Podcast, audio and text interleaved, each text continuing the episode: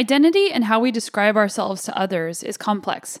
For example, when somebody asks you, What do you do for work? it can be really hard to give a straight answer. I know I struggle with that.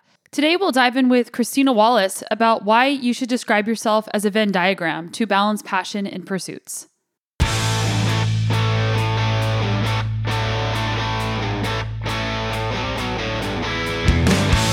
Welcome to the Sonya Looney Show. This is a podcast about high performance and well being, and I'm your host, Sonya. And if you're new around here, I am a world and multi time national champion in mountain biking, and I still race professionally. I'm a health and mental performance coach, a writer, a mom of two little kids, and I own my own business. And if you're not new around here, welcome. I'm so glad that you're back, and I'm so grateful that you are part of this awesome community and that we get to learn and grow together.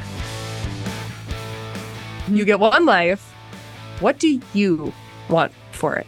not what your parents want or your partner wants or your college friends want or your LinkedIn followers want. What do you want? And if you want to go be a pro mountain biker, go do it, man. And if the whole thing fails, you still have that degree you can always come back to and spin some story about a sabbatical. I'm so grateful that you are here with me today, and I'm really excited about today's podcast because I often struggle with describing what I do for work because I do so many different things. Whenever people ask me for a bio or whenever they ask me about my school background, I like having diversity in my education and in my interests, but that can be confusing for some people. So when I first heard of Christina Wallace and her work, and book The Portfolio Life How to Future Proof Your Career, Avoid Burnout, and Build a Life Bigger Than Your Business Card. I was excited to get words for the things that I've been trying to describe. One of the many circles in my Venn diagram has to do with plant based nutrition and nutrition in general. I've spent a lot of time thinking about how I can optimize my health for both performance and for longevity. And that includes a plant based lifestyle. And along with plant based lifestyles come the questions of supplements. What supplements do you take, Sonya? That's what everybody wants to know. While there are recommended supplements for people who eat an exclusive plant based diet, the supplement that I take the most and every single day is a multivitamin. That's where Previnex comes in. They make pharmaceutical grade supplements that are tested and have the highest quality ingredients for every vitamin that you could take. For example, there are many different types of vitamin B12, and which one is the most absorbable? Well, Previnex thinks about that for every single ingredient in their multivitamin. I had the CEO and founder on the podcast, David Block, because he used to be a research analyst for supplement companies in general. And he demystified a lot of my questions around what is actually in supplements and are they regulated?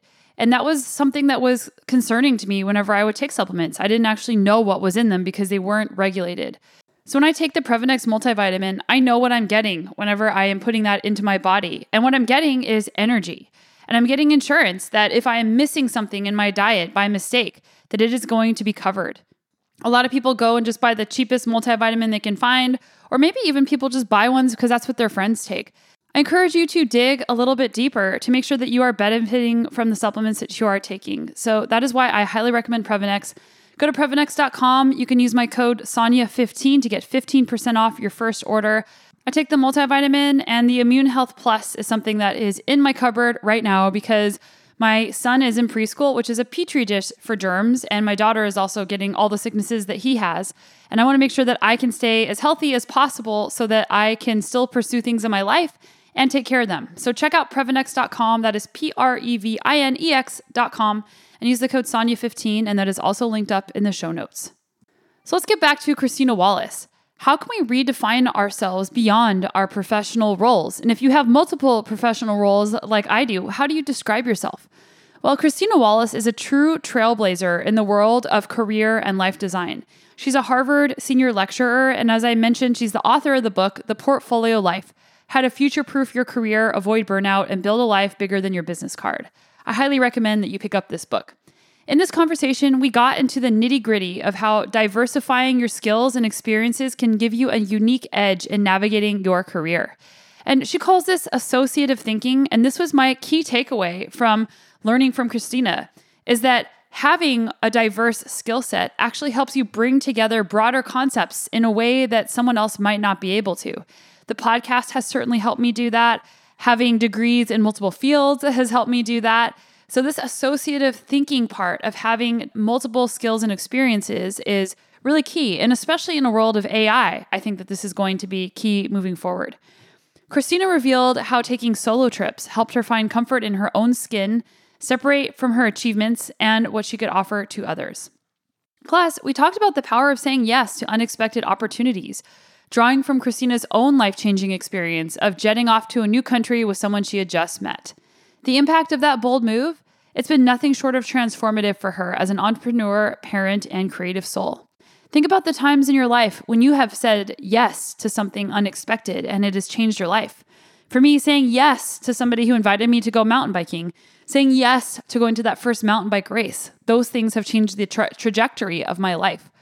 Throughout our conversation, Christina dropped some serious wisdom about embracing a portfolio life. She shared practical steps for seeing yourself beyond your job, designing a business model for your life, and crafting a portfolio that defies the conventional notion of work life balance. So, if you're ready to future proof your career and build a life that's as diverse, dynamic, and meaningful as you are, this episode is your roadmap. Join me and Christina as we challenge the status quo and inspire you to create a life that transcends your business card. We'll show you how to turn the F word, haha, failure, into a powerful tool for success. How to find your personal Venn diagram and build your very own board of directors to guide you on your own unique journey. And before we get started, please don't forget to hit that follow button if you are enjoying this podcast, as we have many episodes and many inspiring guests that we don't want you to miss because these messages are transformative in our personal lives and in the world in general. And if you really like the show, please leave us that five star rating as it helps the show find others. And it's the best way that and you're recommending the show to other people to help the show grow. And with that, let's dive right in with Christina Wallace. Christina, I'm so excited to have you on the show because whenever I read your book, I was like, this woman is able to describe my life. I love hearing that. That's always reassuring. yeah, I think many of us can identify with doing a lot of different things in our lives and not knowing how to describe ourselves when somebody comes up to you and asks you, What do you do for work? I know that for me, I, I kind of freeze when people ask me that because mm-hmm. I do so many different things that I don't even know what to lead with. So, like, what advice do you have for people who do lots of different things when somebody asks them that question? Well, number one, have an answer prepared in advance, right? You know, this is something you're going to get asked. So sit down and put a little thought into it rather than wait for that moment to be frozen. I, I faced this too. And that's where I really came up with this idea of calling myself a human Venn diagram. Everyone seems to laugh when they hear it and but they immediately understand what I mean by it, right? It's like, oh, you do you do many things they intersect in interesting ways. Like, okay, I got that. So it gives you that that sense of my interdisciplinarity, that intentionality in doing that. And you know, sometimes I'll throw in there my Venn diagram. It has you know uh, the arts, technology, business. So I'm giving you some of the fields that I work in, but I'm not telling you my job titles for my resume. I'm not talking you through all of the bullet points because depending on what you're interested in, we could go on a very different path in that conversation. So I'm giving you just enough to understand my vibe, where I play, and allow you to ask some follow up questions. And then we can take the conversation from there. And that would be my advice to anyone who lives in this multiplicity of lives. This is a bit of an off topic question, but I was at this uh, International Positive Psychology Association World Congress a couple weeks ago. Mm-hmm. And a bit about me I'm a professional mountain biker. I have my master's degree in electrical engineering. I've been national sales and marketing manager. I write, like, I do lots of things, right? So I'm at uh this conference and and people ask me like, well, what do you do? And I also coach. So I would think like, well, well, well, what do I really lead with here? Do I lead with the coaching? Do I lead with the professional athlete? And it's interesting because people get impressed, quote, impressed by what mm-hmm. you do. And I don't like leading with the things that are impressive because I don't want it to be about that. I want it to be about mm-hmm. this identity piece. So if you don't want to talk about necessarily your accolades, but you want people to give you time of day, because I notice it if I, I, I experimented with different leading with different things like oh i'm a mm-hmm. podcaster mm-hmm. oh i'm a coach and mm-hmm. people would light up um, only whenever I told them something that they found impressive, which is usually like the athlete side of things. So mm-hmm. for building connection with people, you know, how do you say what you do or who you are, um, but have them not over index on the accomplishment part? This one is tricky, right? Because eh, eh, you know, and, and I don't blame people. They're they're looking for an easy way to evaluate is this person worth an hour of my time or 5 more minutes of my time, right? They're they're looking for that quick signal of what they should invest in you. And and it's because they're constantly meeting new people right? It's not because we're shallow. It's it's because we have to have some sort of signal to separate out from the noise. And so there's there's always this tension. I have often found that when I lead with the part of me that is different from the room that I'm in, that it often will spark this, oh, okay, there's something very different going on here, and let's have a conversation. Now, that different thing might be impressive. I worked at the Metropolitan Opera. Ooh, I recognize that. That's impressive. Or that different thing might just be your room of artists, and I'm going to talk about the fact that I have a math major. And you're like, okay, I don't entirely understand that, but like, tell me more. Even though I also am an artist, I also am a theater person and a musician, I could lead with what makes me the same. I find that leading with what makes me different in that Venn diagram often at least will give them that signal okay, I want to know more. And it's not about impressing them, it's just literally earning the right to have a conversation, that follow up. So if you think the pro athlete piece is the piece that gets them to stop in their tracks and say, okay, so what are you doing here? then lead with that. It doesn't mean that that's the only part of you that's interesting. It's just the part that stands out. And standing out is what allows you to have their focus for a period of time. I think go with that. Yeah, I think that's great advice because I think a lot of us will try and look for similarities in people that we're meeting to try to be like, hey, I'm like you but mm-hmm. that doesn't always make you stand out in a way that makes someone want to engage with you more. Mm-hmm. And it also obviously is going to be based on context. If you're at a conference where everyone probably has similar interests, I would absolutely lead with what's different about you because they've just met a hundred potential coaches or podcasters or, or mm-hmm. whatnot. Mm-hmm. But if you're in a space where you might not fit in very well and you're trying to signal to them, no, I belong here, then maybe you lead with what makes you the same, right? So if I'm showing up to Broadway uh, networking uh, situation. And I am a, you know, by day job, I'm a professor of business. I'm probably going to lead with I recently invested in a Tony winning musical of, you know, production of, of Parade, because that's going to give them a, oh, okay, you do belong here. You're not someone who like wandered in to try to find the bathrooms. But then I'm quickly going to follow up with, but my day job is teaching entrepreneurship. And usually I invest in tech startups because then again, it gives you the what makes me different. So, something that we hear about a lot and something I think about is your worth, your self worth is separate from mm-hmm. your work, it's separate from your mm-hmm. achievements. And that can be very hard to decouple, especially with what we just talked about how if people are a- actually extra interested in you because of this work that you do or these achievements. So how how do you work on separating those things? That one is tough. I mean, I would start with a lot of therapy. Uh, I'm totally serious. I, I've I've had years of therapy and a fair amount of of journaling and self reflection. You know, one of the reasons I started traveling by myself in my 20s, to be honest, was to learn to sit still in the silence of my own head, of my own thoughts, and in doing that, really faced for the first time that I did not see my value separate from what I could do, whether that was achievements or what I could do for other people. I thought, you know, if I'm out here not doing anything, I'm just traveling, I'm I'm not contributing in any way. Like what am I? And why would anyone want to meet me? And and why would you want to be my friend? And and all of that, right? It it's sort of absent that box of achievement. I really had to face okay, well, who am I separate from that? And it gave me a lot of opportunities to realize I'm resilient, when I go out and travel by myself without an itinerary, without plans, and I figure it out on the go. I'm funny. I can make friends. I can crack jokes and and be, you know, not just like the clown, but I can find the humor in situations. I am a good friend. Like I show up for people, right? And you start to see these characteristics of who you are that have nothing to do with your grades or your work or your salary. And I think it's nice to remind yourself that you're a person who has a lot of value in the world and only a piece of it is related to what you can do for money.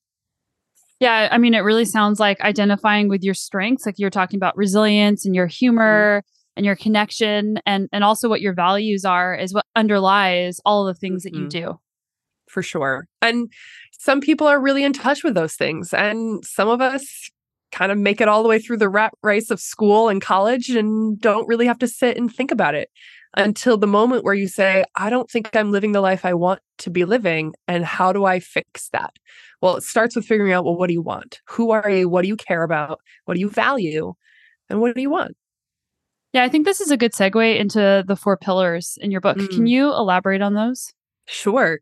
So these four pillars uh, basically you know prop up what i call the portfolio life the the title of the book and it starts with identity because a lot of the limitations I hear when I'm coaching folks, when I'm talking with friends about, you know, what what you see yourself capable of doing starts from how you see yourself, right? That this is not so much a limitation of other people won't give you the chance to try something new is that you have told yourself, oh, that's not who I am.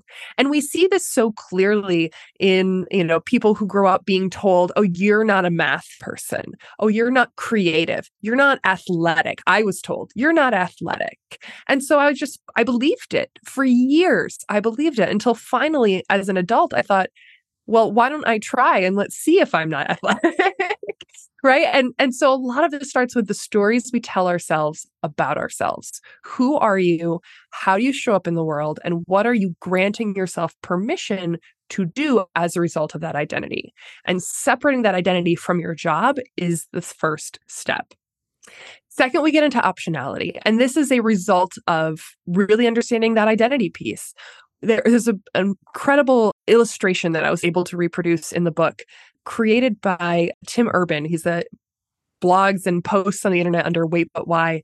And it's this kind of meandering chart of paths that your life could take, right? And and I think he points out that many of us look backward and say, "Oh, I could have been anything. I could have been an astronaut. I could have been an NBA basketball player, but I made choices, I closed doors, and now I am what I am and all I have is, you know, the straight line ahead of me." And what I love about this drawing is he shows you have just as many doors ahead of you as you had behind you, but you have to see them. You have to be aware that you can make different choices. So, recognizing that as a result of you are many things, that means you can do many things. And that opens up the possibilities of what you even consider for your life. And I don't just mean from a work point of view, I mean, from hobbies and relationships and communities, all of the pieces that make up your life, you have a lot of options, which becomes super helpful as we get to pillar three, which is diversification. The only way to future proof in a world that is constantly being disrupted, as we are faced with right now, is to diversify. We do this with our financial portfolio all the time. We understand you don't put all your eggs in one basket. And we're taught with our finances is you not only diversify you you build out that allocation according to the risk and reward that you're looking for for that period of your life when you're younger you can put more risk you have more stocks and less cash when you're older you might want to rebalance that to be a little bit less risky this is true with your life as well that when you diversify across income streams networks, skill sets, industries. It gives you that flexibility, which is the last pillar, to be able to pivot when the industry changes, when the world changes, when you change, when what you need changes. So think about that from diversification.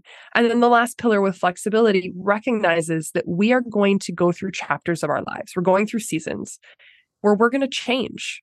We're going to change what we need, what we want, our priorities will shift. And you can and should rebalance your life to reflect that rather than say, well, this is what I always said I wanted. Okay, but do you still want it? Are mm-hmm. you in a place where those priorities still align, or do you want to shake them up a little bit? It's not being flaky, it's growing and acknowledging the change that's going on inside of you as much as planning for the change that's going on outside of you. Yeah, there's a couple things that I think about whenever I hear you talk about some of these things. And I mean, this is basically the roadmap of my life. So I've lived all of this myself. so I, I, can truly relate with the things that you're saying. But I think about questions people have asked me, you know, like, how do you have the courage to go after the thing that you want? How, how do you have the courage to say, well, now I'm a math person or now I'm a runner? How do you have the courage to pivot and go against what maybe somebody's expectations were of you? Like an example is, you have your master's degree in electrical engineering and you're trying to be a pro mountain biker like that's never going to work and you have this like career that you could go after but you're you're doing this this weird hobby thing that you hope works out like there's expectations and judgment from others so I guess mm-hmm. first question is how do you find the courage? And the 2nd mm-hmm. question is how do you manage expectations of others? Yeah. I think from courage point of view, I think one of the things, I mean, maybe related to both, one of the things that I was now I can say blessed with, I would not have said that as, as a kid growing up. My childhood, I didn't have a lot of friends. I was a little bit of a loner. I was in a very small community, a very kind of tightly knit religious community that I didn't really fit into. And as a result, I I literally didn't have friends until I was like 16. And then when I did start building friends, I was still a weirdo for a very long time. I mean, maybe I still am. And so as a result, the notion of a like getting people's approval, of fitting in to an expectation has been lacking for my entire life. Like I that was never something that I could achieve. So I didn't mm-hmm. even try to but I, I look back at, at, you know, some of the, the people I work with and they say, well, you know, I, I do fit in. I have followed the path. I did the things that were expected of me. I got the econ degree and then went to Goldman Sachs and now I have the MBA and, and it turns out I don't want any of this. And so it starts with deciding, I think. And, and I would guess that you went through this exact same calculation. It starts with the deciding, well, do I want it enough to make a change, to take a risk, to maybe let people down in their expectations? Do I want it enough to try? Or am I willing to keep going on this path because the costs of trying and maybe failing seem so high? And I'm willing to go to the end of my life not knowing if I could have done this. Right. Like it sounds a little bit dramatic to like bring up the end of your life, but I think that's a big part of this. Like you get one life, YOLO. I'm reclaiming YOLO. Mm-hmm. You get one life what do you want for it? Not what your parents want or your partner wants or your college friends want or your LinkedIn followers want. What do you want? And if you want to go be a pro mountain biker, go do it, man. If the whole thing fails, you still have that degree you can always come back to and spin some story about a sabbatical. yeah. And you know, you've talked about shuffling your portfolio as mm-hmm. things in your life change. We both have toddlers. Mm-hmm. So, you know, the way that you approach your work, it sounds like from other podcasts I listen to you on, you know, mm-hmm. you're traveling less, I'm traveling less. How do mm-hmm. you shuffle that portfolio, but still stay fulfilled in your life because it can be really easy to look back at the things you were doing and say, wow, that was so exciting. That was so cool. Or I used to be this person and be comparing mm-hmm. yourself to a previous version of yourself. Oh, it's so true. The previous version of myself is the comparison I I face the most. I don't like I don't have a problem on Instagram of looking at my friends' lives. I'm like, that's awesome for you. Yeah. I have a problem looking back at my own Instagram and mm-hmm. being like, oh, remember then? No, I think a, a big part of it is remembering that this is just a chapter. This is not the new normal. I think many of us, as we went through the pandemic, we're always faced with like, is this a new normal? It's not a new normal that I am grounded from international travel with me, my passport, and a backpack. It's not. It is this chapter while my kids are in diapers and require 72 suitcases in order for us to go anywhere. it is for now, this is the truth. But this will end. Like there will be another chapter. And I don't mean when I retire and my kids are out of the house. I mean when they're old enough to stay with the grandparents for a week and I hop on a plane to Japan at the last second, right? Like it will happen again. In the same way that I don't have time right now to make music in a formal way. I, I don't have time to sing in a choir. I'm not part of an ensemble for literally the first time in my entire life since I started studying mm. music at age four.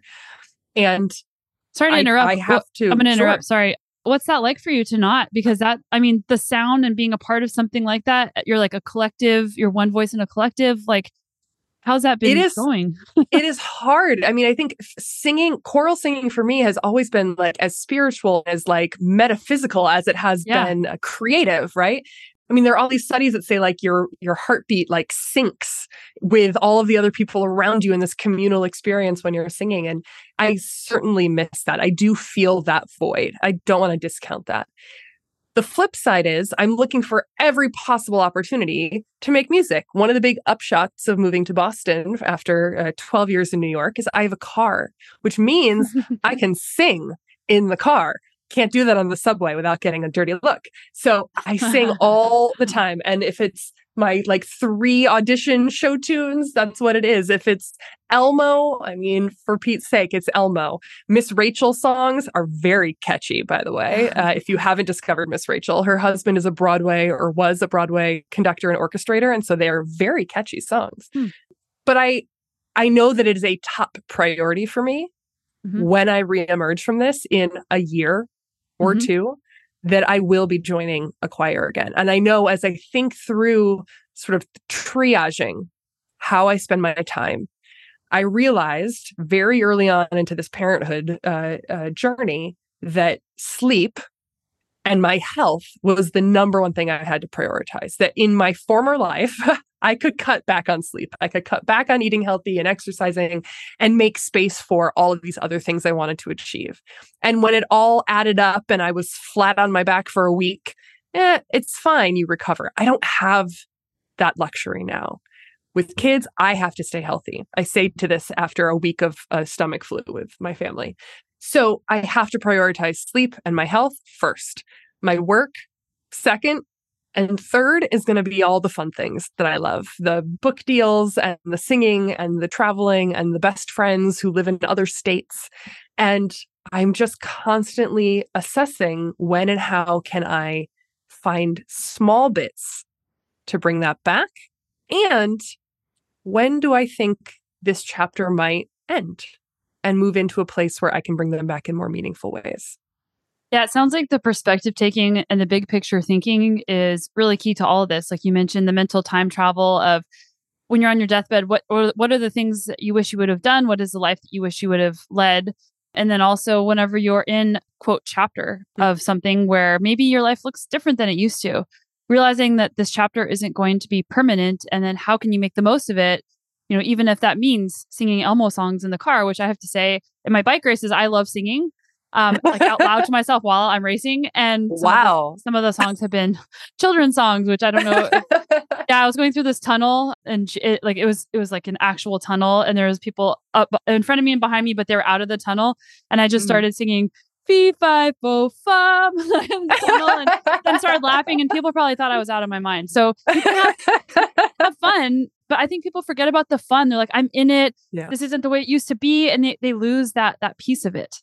Yeah. Well, and there's also the joy. I mean, I just took my kids to Scotland. Um, my brother in law lives there with his girlfriend, and it was our first big international trip with two kids. And I was, you know, of course, freaking out of like all the crap we have to bring with us and how am i going to get them to adjust to the time zones and and all of the i had i had so many things i was worried about and they were fantastic travelers they they were pros. They like slept on the plane on the way there. I mean, the flight home was a disaster. I don't want to talk about it, but the flight there was great. And and they were excited and it was fun to see the world through their eyes. I mean, they're like three and one, they're not going to even remember it, but seeing them ask the questions and learn about a world that is very similar to ours and yet very different.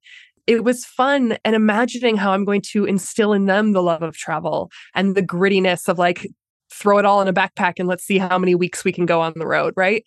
Like, I get I get that ahead of me, even if I have to slow down on my actual, you know, piece of that uh, that exploration right now. Yeah, yeah. My, it's funny. My kids are one and three as well.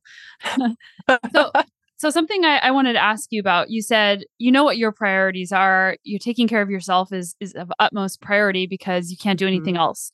Number two was work, and number three was all the other fun things. And when I'm envisioning a Venn diagram, a lot of people envision circles that are all the same size, but mm. sometimes, you know, people's quote balance or ability to prioritize, one circle is massive and it's usually the work circle.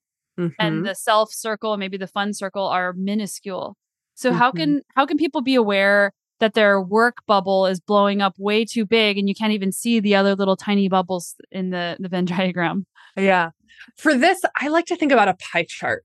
Because the nice thing about a pie chart is that it has to add up to 100%. There's no such thing as 110% in a pie chart. mm-hmm. You only get as much pie as you have. So I imagine a pie chart. And for this, I literally did at one point a life audit where I went through my calendar. I live and die by my calendar. So if you can go and add up the time blocks and it'll tell you exactly how I spent my time. And I I literally I added it up over the course of a couple of weeks and I bucketed it into the different categories and I drew it out as a pie chart. And what I thought was really interesting was in that particular case, this, this is before I had kids the first time I did it, the the percentages of of these buckets, my work, my primary job, and some of my other kind of commitments were far greater than I thought they would be. And they were far greater than what I said was my priority at that time. And so it, it was that first realization that what I said I want and how I was spending my time were not lining up. And then I had to think through okay, is this by accident? Is this like just a default that I have been following an old pattern? Or am I actively choosing something that I say I don't want? And if I'm choosing it, is it because I don't actually want what I say I want? You know, there are many people that say, like, I want to be a health nut. And you're like, yeah, but I see six Snickers wrappers on the floor of your car. Like, do you want to or do you want to want to? and in reality, that's not a priority for you. So, so is it that I don't want it or is it that I do want it, but I'm not disciplined enough to choose you know uh, where where i'm going there. So there's a little bit of like a a teasing out through the tree of of what the root causes here to really get to the bottom of it. But once you figure that out then there's the ability to say okay well how do i want to spend my time? Now let's design from the bottom up. And i think about this you know a lot like like marie kondoing your your house when you've got too much clutter if you bring all like items together, that's the moment when you realize you have 71,000 Tupperware bottoms and two lids. And you're like, it doesn't do me any good to have all the bottoms if I only have two lids. So we're going to clean them out. So bringing all the things together, all of the one-off coffee chats that I was doing, I was like, oh, I'm giving away a lot of my time and I'm not seeing any actual return on that. Like I never hear from these people again. I don't know if my advice was worthwhile maybe that's not how I want to be spending hours and hours of my time. At the the time I did this the first time, I was really miserable in my job and I was taking on all of these extra things. I was doing a master's in computer science and I was I joined the board of these two nonprofits and I was singing in this choir and I was traveling I was doing all of these things in large part because I hated my job and I felt stupid and I wasn't loving it and I didn't feel like my best self. And so I added a bunch of stuff where I could feel like myself rather than fix the situation where I didn't feel like myself. And because I kept adding, I was at the point of burnout, which I think a lot of people are. You're burning out because you're trying to to make up for it. These are band-aids. When in reality, I needed to make a bigger shift of let's just change the day job. And then I realized that a lot of these extra things I don't need to be doing right now because I'm fulfilled and I'm happy. So uh, it's a long answer, but I think you start with a pie chart and you can start to to actually see the proportions of how much time you give work, how much time you give your family, how much time you give yourself. And you can say, you know, hopefully with some amount of honesty, like, I deserve a lot more time than I'm giving myself. So something's got to give. Which bucket am I going to take it from? because it still has to add up to 100. Yeah, thanks for sharing that story. I think that a lot of people might have had an epiphany when you were talking about adding more things on as a band aid. And I think that a sense of agency is something that is underlying all of this. We talked about mm-hmm. having the courage to maybe shift what you're doing, having the courage to say, I say, I say that I want this thing, but maybe I don't, but I have the power to make these changes in my life, but mm-hmm. I have to be the one that does that. Mm-hmm. I mean, I think that's what uh, many of us are are feeling a loss for in in a world that is changing this fast when we're constantly facing whether it's technological disruption or ecological changes or kind of all of the moving pieces of capitalism there can feel like a loss of agency and when you don't feel like you're in control of your life you know people react in different ways depending on your own makeup psychologically but that lack of agency is going to make you seek it elsewhere and sometimes not in the most productive ways. So, understanding the root cause and then choosing to address that rather than seek the band aid is ultimately going it's going to be the most sustainable certainly and I would argue the most fulfilling. There's this book that I read, and uh, I had the author on my podcast. It's called Subtract by Leidy Klotz. Have you heard of that mm, book? I've heard of it. I haven't had a chance to read it yet, but I'm going to add it to my list now that you've brought up. Yeah, it, it really it's a lot about what you were just talking about. It's like you're doing all these things in these coffee chats. Well, I'm going to start subtracting things out of my calendar instead of adding them in, and mm-hmm. that's not what our natural tendency is to do. And in the book, Leidy talks about how when somebody was making, you know, a sculpture, they didn't think, what can I add to this chunk of rock? What can I take away from this chunk of rock to make it into a masterpiece? Mm-hmm. But saying no can be really scary because now you're miss you're potentially missing out on opportunity. Mm-hmm. And people just say yes because they think there's this scarcity that there's never going to be another opportunity like that. And I've I've fallen into mm-hmm. that category before. So thinking about saying no and actually saying no are hard. So like how do you prioritize subtraction, like what to subtract? And and yeah. a follow-up question to that is this is kind of a personal question, but like I love all of the different things in in there. There's nothing in there that's draining me, but there's just too many things because I love them all. So if you have so much mm-hmm. passion and you want to do them all, but you can't, you have to cut something. Like how do you know what mm-hmm. to cut? Mm-hmm. Man, th- I live with that day in and day out. You're like, I love all the things I'm choosing to do, and it's still too many things. so you know you start with and the things that you love i think go back to again this this notion of chapters or seasons or i as a professor i still live on the academic calendar which i think is always been uh, a model that my brain loves. This idea of like well what am i choosing for this semester? I get four classes maybe five. What is the mix for this semester? A semester is four months long. You get three of them a year. As you are thinking through all the things you love to do maybe there's seasons of your year where you have biking and there's the off season. And during the off season, you can add in this other thing you wanted to try for the first time, but you're not going to do that when you're in the middle of your like intense racing period. Or you might choose, I want to go in and, and, you know, have some travel that, uh, you know, people I haven't seen in a while. I want to go off and do these trips. Well, where do they, where do they fit in your year? And how can you intentionally design around those? You know it's almost like putting together a gantt chart. I mean i know that's the nerdiest thing i could possibly say but but i literally do this. I plot it out and how do these different commitments stack up? Because what you'll see and certainly what i saw is like not everything is all, all on all the time. Sometimes it's like a week here a weekend there a week there. Sometimes it's 12 weeks and then it's off sometimes it's it's going to be a weekly thing for an hour but if you know your soccer team makes it to the club playoffs then you've got 3 weeks at the end where it's going to be all hands on deck. So so actually visualize what those commitments look like and how they stack. You can think of it as like tetris even. How can you stack them so they're not piled up so high they trigger you know the game to be over? How can they fit in a little bit better? I forgot your first question. Oh, saying no. So saying no, one of the greatest gifts I've ever had from uh, there's a network of women that I'm part of called The List, where it's mostly just like a Google list serve. It's all over email. But part of it is you get to basically overhear each other's advice to each other. So, like, you get this multi generational learning curve. And one of the best pieces of advice I ever heard there was no one really needs to know or certainly cares about your reason for no. Like, you don't have to go into the seven paragraphs about why you're saying no.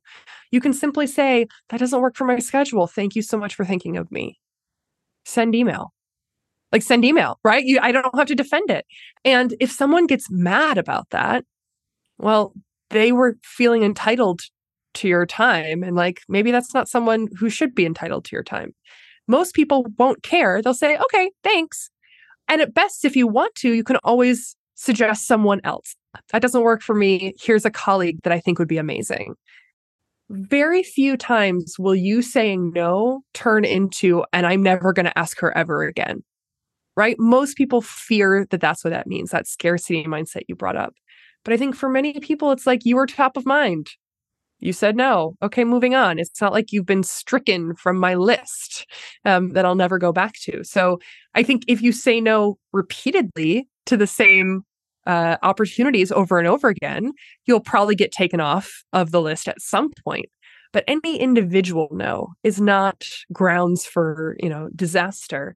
And I think if over time you say, well, this is not a priority for me right now. I have a friend who has been a public speaker for a big chunk of her career. And now she's moving away from that. She doesn't want to travel. She's thinking more about board seats. And so she has just said to her her contacts like I'm not really investing in speaking right now. Thank you for the opportunity. I will reach out if that changes, but for right now you can take me off your list because that's not what I prioritize. Yeah, something that you were describing earlier is what I call intentional imbalance. People mm-hmm. say, How do you balance all these different things that you're doing? And I say, Well, I actually make a chart and I try and say, Well, for this amount of time, I'm really focused on this is my top priority. And then I know mm-hmm. it's going to shift and I'm going to be focused on something else for this part of the year. So having mm-hmm. that intentional imbalance and like this is another theme I see coming out is like having advanced planning of how you're planning to spend your time instead of just reactively trying to do everything.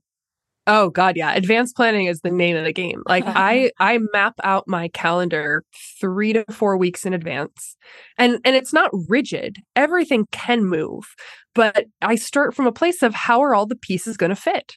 And I block everything, everything from walks and lunches to meetings to big deliverables. I block out working time so that when other people look at my calendar, they don't see it as free. They see a big open calendar and they think, ah, I could have some of that time. I'm like, no, that time is spoken for. Just because I'm in deep thinking and writing work doesn't mean that that's not work. So that that is taken and my husband does this too and we do our family commitments we we map those out we have visibility into each other's calendars we invite each other to things even if it's just an FYI I'm working late he'll get an invitation to that FYI. When we have babysitters, they get on the calendar and we clarify which of us is going to be running point for picking them up from daycare and getting them to the babysitter. Like we manage our family in the same way we manage our work, which is just there's a lot of moving pieces and they got to all have a place. And if they don't have a place on your calendar, that's when you know I've overcommitted. So it's a nice way to see beforehand where the crunch periods are going to happen, where the stressful moments are going to be.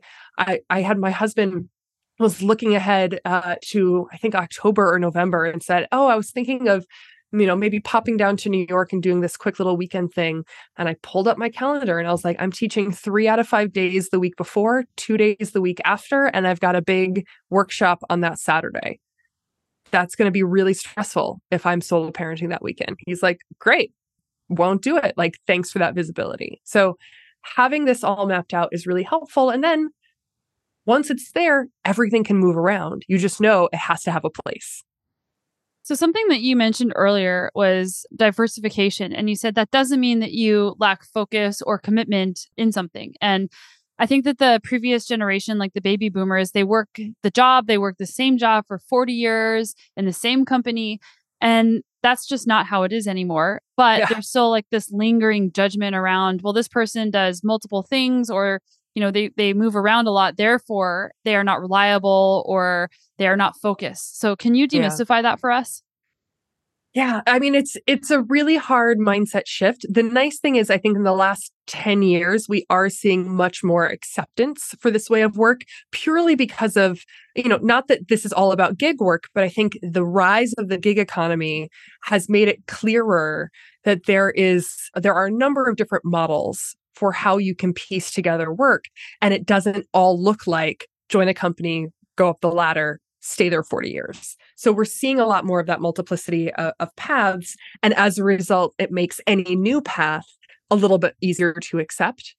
I think the the challenge around this diversification again is going to be the story you tell. And and so the struggle is if you're not going to go the typical path, you can't use the typical tools to communicate your work, right? The resume, the LinkedIn, it works if you've had the obvious i had this job and then i got promoted and then i switched companies but i got promoted and then right and they're all in the same industry they all have the same function. If you don't do that like me it, that tool isn't going to help you. So you're going to have to be thoughtful about well how am i going to communicate my work? Whether that is a personal website where I group together, hey, I am an author, a professor, a speaker, and an investor. And here on each of those different pages, here are all of my like work in that category. And let me eh, then explain to you how those different things connect to make sort of the broader strategy for how I see my life. So it's going to require a different way of of kind of explaining that. And it also requires you to tell the story, to connect the dots for whoever you're talking to. If you've made a big shift because of a sabbatical, because you realized you wanted to go down a different path, you went from electrical engineering to uh, pro mountain biking, right? You, you're going to want to explain why. It wasn't just you woke up one morning and changed your mind about who you were you probably went through a process to recognize I want something different and I want to take on a different challenge. So give them that story. But you can also show how the things you did before might connect to what you're doing now. And the more unexpected, the better. Because then they're like, mind blown, you're bringing a completely different perspective here I hadn't thought about. So I often will point out how my theater major informed the work I did as a tech entrepreneur and why now my experience as a tech investor makes me a really interesting Broadway investor, right? That connect the dots in a diagonal way, and you might see something that other people don't. So it comes down to the work you have to do to make those connections. And hopefully the the shifting acceptance that those linear careers literally don't exist, whether or not we want them. They don't exist anymore. So even the last of the Gen X and baby boomers are going to have to get on board if they're continuing to work in the next 10 years. Something that I've heard you say before is the the strength of associative thinking and mm-hmm. that was so cool to hear because like I, I do so many different things and I noticed that because of that I have a perspective and I notice things in different areas that somebody who's very like someone who's doing a PhD on one topic might not notice some of these other things over here that's related. Mm-hmm. So, can you talk more about associative thinking and, and its power? Yeah, so it's one of the backbone pieces of work that Clay Christensen, who was one of my mentors at HBS, he did research with colleagues on the innovator's DNA. It was what were the traits, the characteristics of people who created things that were new. How did they come to their work and what was consistent? And across the five elements that they found, the backbone of them was this associative thinking. And that's the ability to take ideas, concepts, insights from one world and translate them into an un, a seemingly unconnected, unrelated world. And I love that permission to say a lot of creation, a lot of innovation is not about invention. It's not about something new necessarily. It's about adapting something that exists elsewhere into a new world. And I'll give you a perfect example of this. I've uh, been talking about my investing in Broadway. One of the frustrations I've had in my last few investments was the the analog kind of paperwork and the number of steps that we have to go through to fill out to be part of like the special purpose vehicle that they do to produce a show and i got on a call with one of the producers and i said you know in tech i have this platform called AngelList where any startup who wants to take a roll up of small checks of small investors, they say, well, this is smaller than I normally would take. But if all of you bundle your money together into a bigger check, I can take that. They go and they use this platform and the platform does all of the paperwork and you log in you send them your check and they take care of the tax paperwork the updates they manage all the investors so the startup sees one investor AngelList and the investors have all of their information in one cohesive place and the broadway producer goes huh i had literally never even thought that that piece of our process was broken until this conversation because i've never worked anywhere else except in broadway and it's just the perfect example of like sometimes if you just know a better way elsewhere, you might find the opportunities by bringing that into a different context. Yeah, I think that's confidence building because I think a lot of people believe that they have these skill sets, but it's not unique or there really aren't, it really isn't very meaningful because ev- everybody knows that because you know that. And that's actually mm-hmm. something my husband has really helped me see is because I just make assumptions that because this is really apparent to me that everybody knows it, but that's not the mm-hmm. case. No, that's so true. I, I have often joked that I'm not I'm certainly not the best mathematician, but I'm often the best mathematician in a room full of artists. Mm-hmm. And I'm not the best artist. I'm not the best theater director by far, but I'm definitely the best theater director in a room full of mathematicians. and so often what you bring that's different, it's the same as I took a a workshop called the Op Ed Writers uh, Workshop, I think. And it was something about trying to get more women and people of color to write op eds for newspapers. Most op eds are written by white men, and they wanted to shift that. They said often women and people of color, they're worried about saying, I'm not an expert. I don't want to write this because I'm not the expert. And they said, we define expertise as do you know the most on this topic of the people in this room? So in this room, what are you the expert on? And they made us go around and say what we're the expert on. And that was just so empowering for me because I was like, you're right. I am not the world's expert on literally anything. But in a room full of mathematicians, I am the expert on how to stand on a stage, tell a great story that people are not going to fall asleep to. Right? Like that that is incredibly empowering. Yeah, that's exactly what Matt said to me. He said, "If you know more, a lot more than everybody else around you, then you are the expert in that room, and and to be confident mm-hmm. being the expert in that room." But I think we compare ourselves to the very best, uh, you know, especially achieving types. Like, well, if I'm not number one, then I don't know anything. Number one, number one is busy. you just have to be the most useful and i think i think part of this is also a mindset shift to say this isn't about you showing off what you know this is about you helping the people around you, right? And if you can see that shift, you realize I don't need to be number one in this topic to add value to the other people in this room who might be able to learn something from my experience. So it's not about like an ego thing or about showing off your expertise. It's literally about helping people out. And I think that's true as well when you when you figure out like how to talk about who you are and what you do. I know a lot of folks are like, I don't want to brag. I don't want to, like, no, no, no. This is not about bragging. This is literally, I am your friend and I want to help you, but I don't understand what you do. I don't get it. There are too many moving pieces. I don't, I don't know how to talk about it. I need you to give me the language so that when I'm in the room with someone that I think you should meet, I know how to describe you properly and can make that introduction happen. You're helping me. You're not bragging. Yeah, there's this sports psychologist that I really enjoy. He has a podcast called Finding Mastery, and his name's Michael Gervais. Mm-hmm. And a really big thing for him is about what is your philosophy? What is your personal philosophy?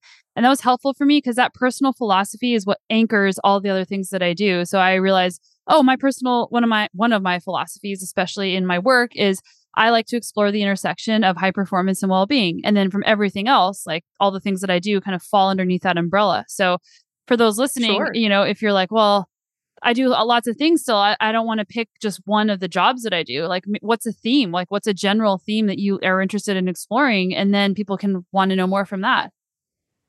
That's exactly it. And and I think this is true as you're trying to figure out like where do I play and also what do you do, right? You can find the through line of I'm a storyteller, I'm a connector, I'm an investigator, I'm someone who challenges the status quo, right? You can think through from a thematic perspective there as much as thinking through as I do, I care about the intersection of business technology and the arts. And that means everything from what is the business of creativity to what is the creativity of business, right? Like how do these things play together and inform each other? So I love that idea of like find the thematic connection because you you are the connection of all the things you do.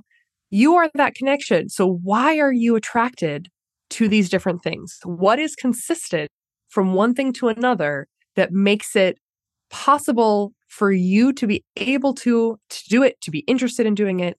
If there's a through line for you there is a through line. You just got to find it. Something else that i wanted to ask you about was the idea of capacity because mm. it seems like you know not everybody has the same capacity to handle a lot of different things and you have a very high capacity I know that I have a very high capacity and I just assume that everybody else does as well, but that's not the case. So, how can somebody, number one, like kind of realize what their capacity is? And then, do you think that that capacity is something that can be adapted and grown? Absolutely. And it can also shrink, right? Again, we go back to seasons. Right. I you. look at the capacity that I had before I had children, and I am astonished with how much time I had.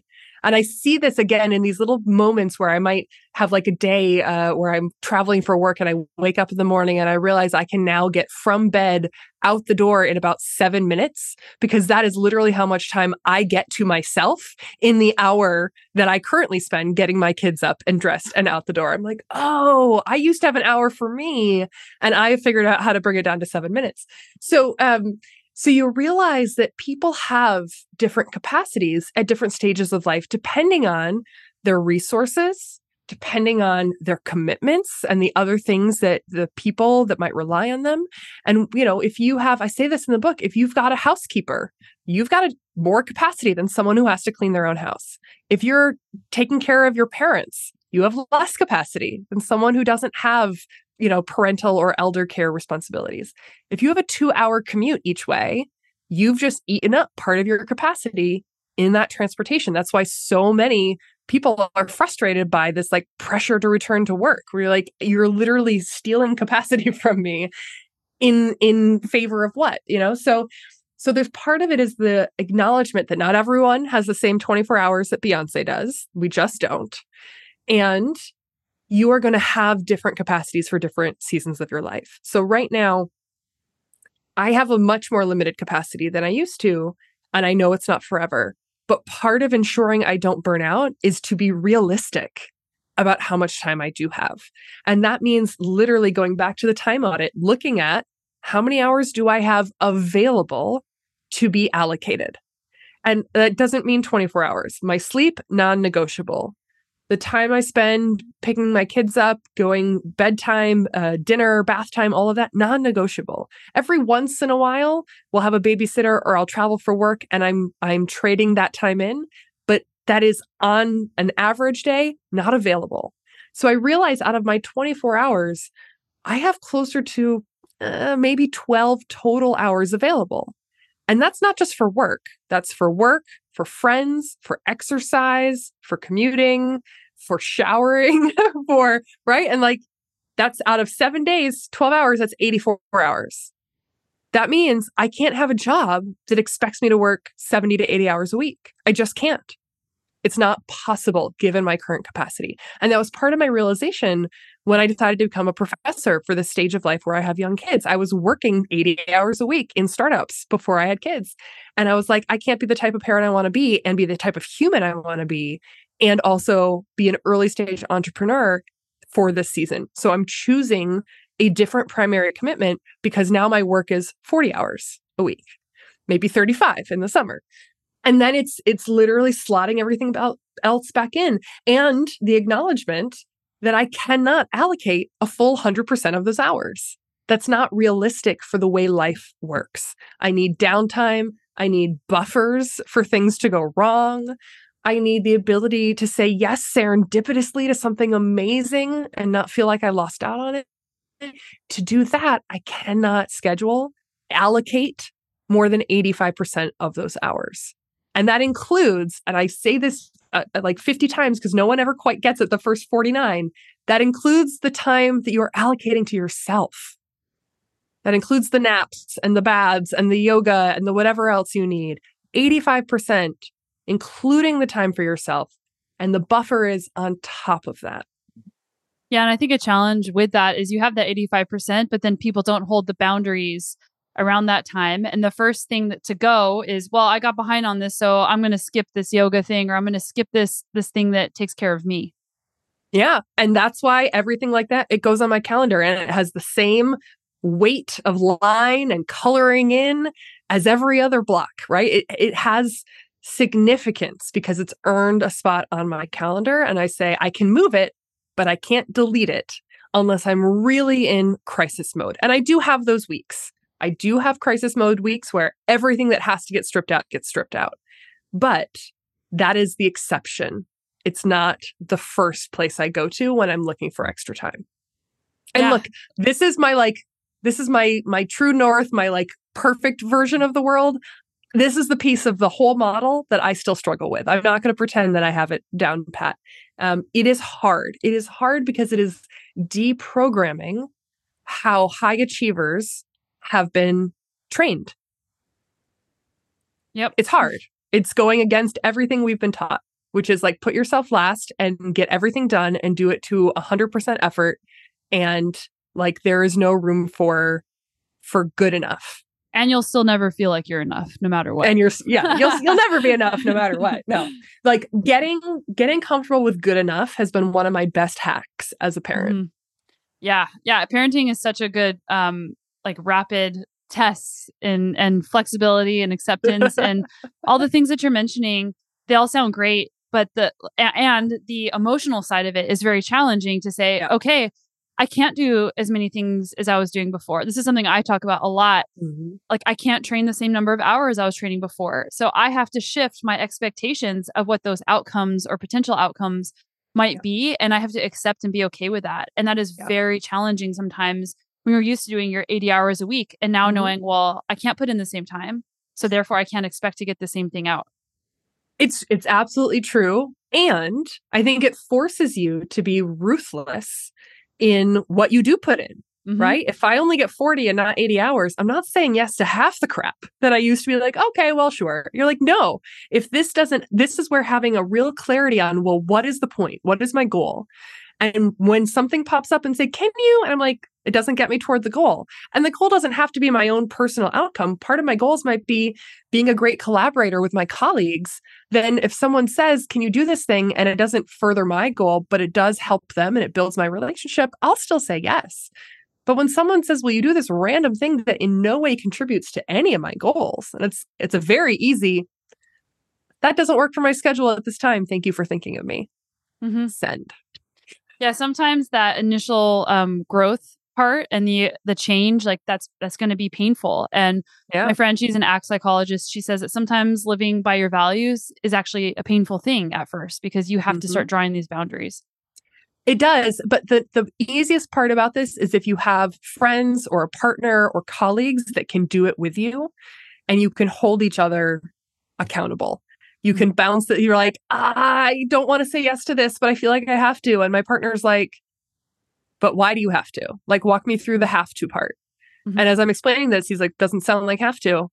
Sounds like you just don't want to say no. And I'm like, ah, okay, okay, I'm going to say no. he's like, like, did you send the email? Did you say no? Good. That's like the next book saying no. yes. Oh my gosh. Well, unfortunately, we're already out of time. I could chat with you all day about this stuff because there's just, uh, I, I feel like there's a lot of shared energy here around these topics. I want to know. I mean, we have so many uh, similar uh, crazy adventures that we've gone on. I want to know what's your favorite place that you've ever traveled to. Uh, we were talking about this before we hit record. It's it's Nepal for a number of reasons. Like it was the first place that I went that really kind of shook me to the core and changed my perspective mm. on life. And the race that I did there, like no woman had ever done it before, and it was me really having to be courageous and overcome really big challenges. And that event made me believe that I was more capable than I ever thought I was. So it it oh basically oh opened up an entire world for me by going to that race, and that was in 2012. So that's amazing. How, how about you? I love that. Ah, I am torn. I think probably Costa Rica, simply because uh, Costa Rica and Panama, Nicaragua was sort of my second big solo trip. I, I tend to go to like uh, clusters of countries because I want to see and compare and contrast over borders. And I went to Costa Rica um, by myself. I had a month before I was starting business school. I had zero plans. I had a backpack and a lonely planet. And over the course of that month, I ended up making so many friends. And at the last, the tail end of that trip, I did something that was completely out of character for me. And that was to say yes to a harebrained, do you want to go to Panama with me? The bus leaves in 20 minutes from someone I had literally met the night before at my hostel hotel. And she was super cool. She was so much cooler than I was. And she's like, Do you want to go? Uh, and I was like, I'm supposed to go home to New York in like six days. Like, how are we getting back from Panama? Like, all these reasons to say no were th- going through my head. And instead, I said yes. And I ran back to the hostel. I got my backpack. I was like, peace out. They're like, you already paid for tonight. And I was like, it's all good. And I ran and got on the bus and we made friends with like three other solo travelers by the time we made it across the border to Panama.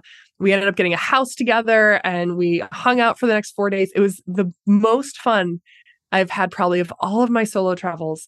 And it all came from saying yes to something that on the surface was against all of my like that's not reasonable rational strategic all of those things. And i have found that that that willingness to be open to things outside of your plans has been fundamental to who i've become as an entrepreneur certainly now as a parent and as a creative that like you can't imagine all of the great things that might happen. So you have to be open to stuff that are not in your plans that it was the beginning of shaking me out of my some of the rigidity that I had grown up in. Yeah, and I'm doing my master's in applied positive psychology starting in September. Um, so another oh my gosh diagram, yeah, at, at, University of Pennsylvania.